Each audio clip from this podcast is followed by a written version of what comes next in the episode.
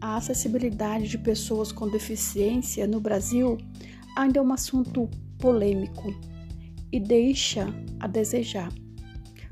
Não podemos falar de inclusão social sem levar em conta a acessibilidade.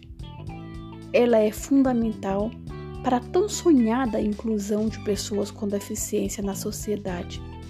O seu conceito está diretamente ligado aos recursos oferecidos a estes indivíduos.